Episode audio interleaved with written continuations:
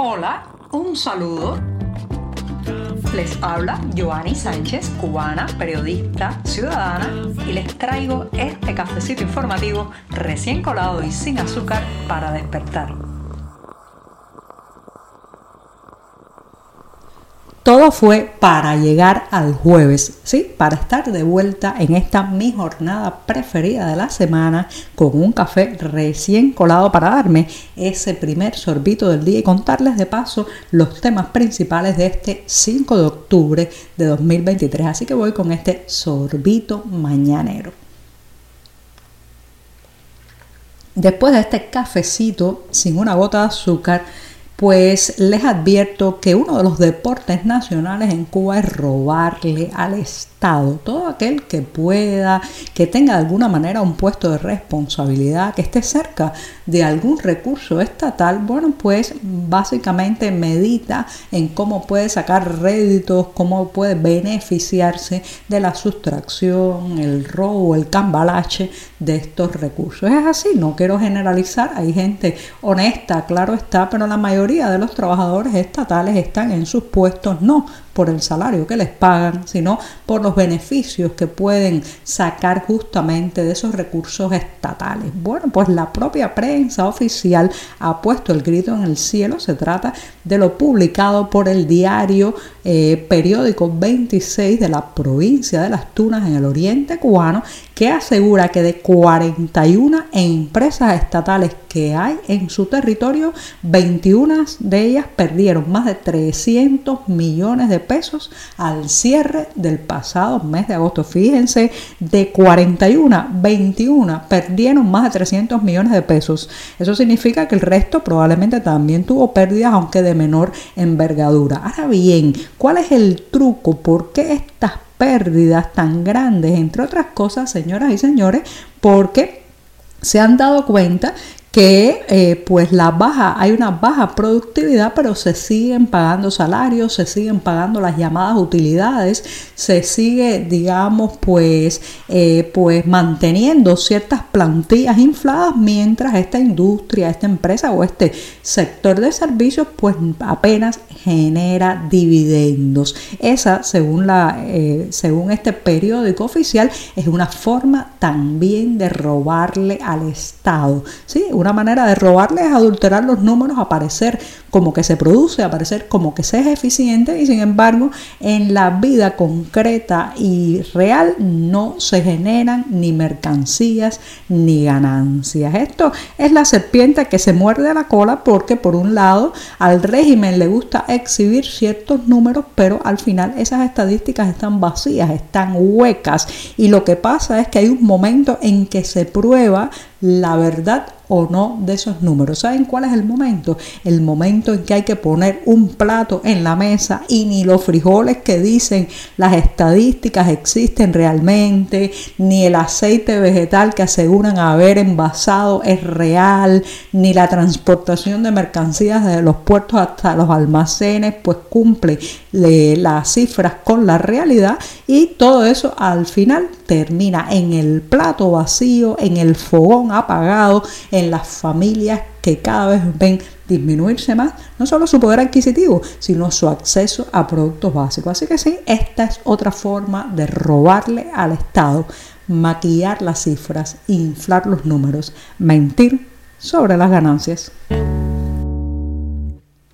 El derrumbe ocurrido durante la noche del martes y parte de la madrugada del miércoles en La Habana Vieja, específicamente en la calle Lamparilla, se saldó trágicamente con tres fallecidos, dos de ellos rescatistas. Se trató de Joandra Suárez López de 40 años y Luis Alejandro Llerena Martínez de 23. Más tarde ya en la noche de este miércoles pues se extrajo de, de la parte inferior del inmueble y debajo de los escombros el cuerpo sin vida de Ramón Páez Frometa de 79 años. Esto ha causado una honda conmoción en La Habana que no por vivir este tipo de sucesos con frecuencia es una ciudad que se haya acostumbrado al horror de ver derrumbarse, desplomarse los edificios sobre las cabezas de sus ciudadanos y de sus residentes. Esto, señoras y señores, no solamente lleva un eh, reflexionar sobre la situación del fondo habitacional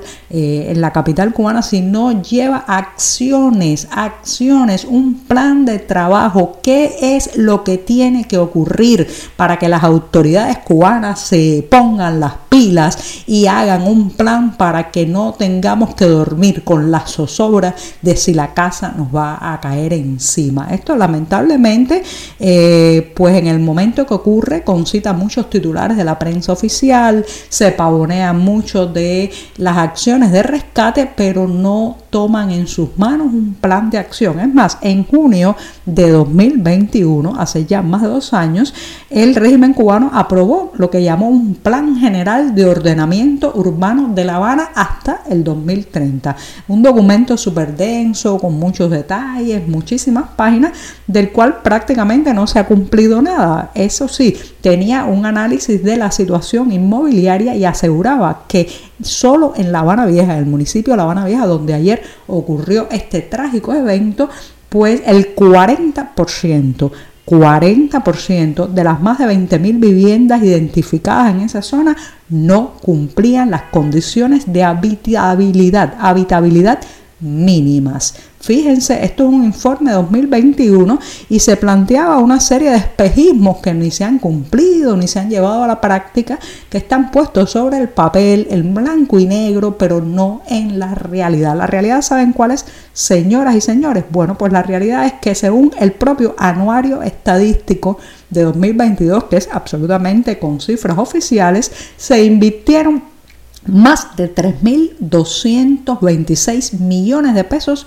en hoteles, 23.000 millones de pesos además en servicios empresariales e inmobiliarios, muchos de ellos dedicados al turismo, y saben cuánto se invirtió en la construcción de viviendas, el 1.4 del presupuesto general del Estado, solo 1.016 millones de pesos. Está claro que ahí está la explicación de por qué no se hace nada para atajar estas tragedias, estos sucesos que no solamente se están cobrando la vida de los residentes de los inmuebles en mal estado, sino también de los propios rescatistas.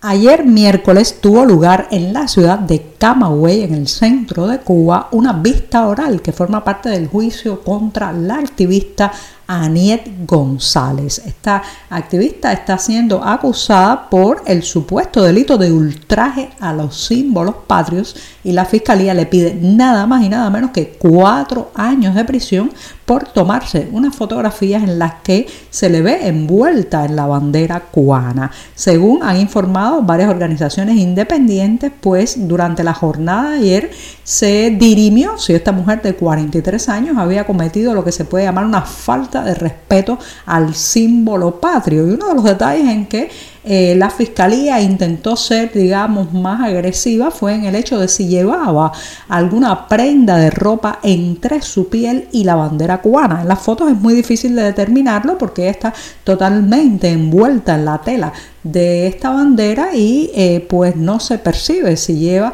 ropa interior, si tiene algún tipo de ropa entre la bandera y su cuerpo. Pero señoras y señores, fíjense qué absurdo ¿Cómo va a ser eso un agravante? ¿Es acaso la piel algo sucio? ¿Es el cuerpo humano algo deslesnable? ¿Acaso eh, el mero hecho de que una bandera roce nuestra epidermis eso es motivo de falta de respeto? La bandera es un objeto, la bandera es un símbolo, pero sobre todas las cosas representa una nacionalidad y la nacionalidad, ¿quiénes la conforman? Los ciudadanos. Por encima de cualquier simbología o fetichismo, lo más importante que tiene una nación son su gente. Gente como esta mujer de 43 años, Aniet González, que está a punto de pasar cuatro años de su vida en la cárcel por simplemente creer que esa su bandera no solamente podía representarla, sino también podía estar sobre su cuerpo.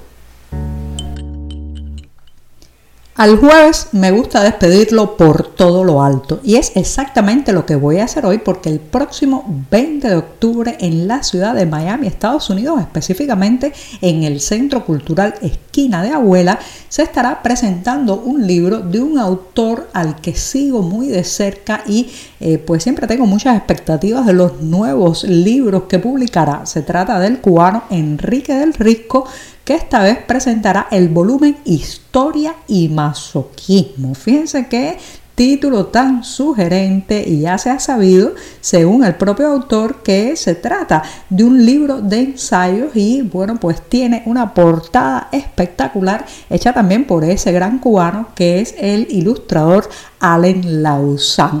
Eh, me gusta mucho la obra de Enrique del Risco porque además de su agudeza a la hora de diseccionar los momentos históricos cubanos también mezcla el humor, la ironía y tiene mucho que ver su mirada con la mirada de mi generación, esa que debió hacer el hombre nuevo y ni siquiera ni siquiera llegamos a ser un hombre bueno. Y con esto sí pongo punto final al programa de este jueves. Los invito a que busquen en la cartelera los detalles para no perderse la presentación del libro Historia y Masoquismo de Enrique del Risco. Y con esto sí, digo adiós. Hasta mañana viernes, el último cafecito informativo de esta semana. Muchas gracias. Por hoy es todo. Te espero mañana a la misma hora. Síguenos en 14medio.com. También estamos en Facebook, Twitter, Instagram y en tu WhatsApp. No olvides, claro está, compartir nuestro cafecito informativo con tus amigos.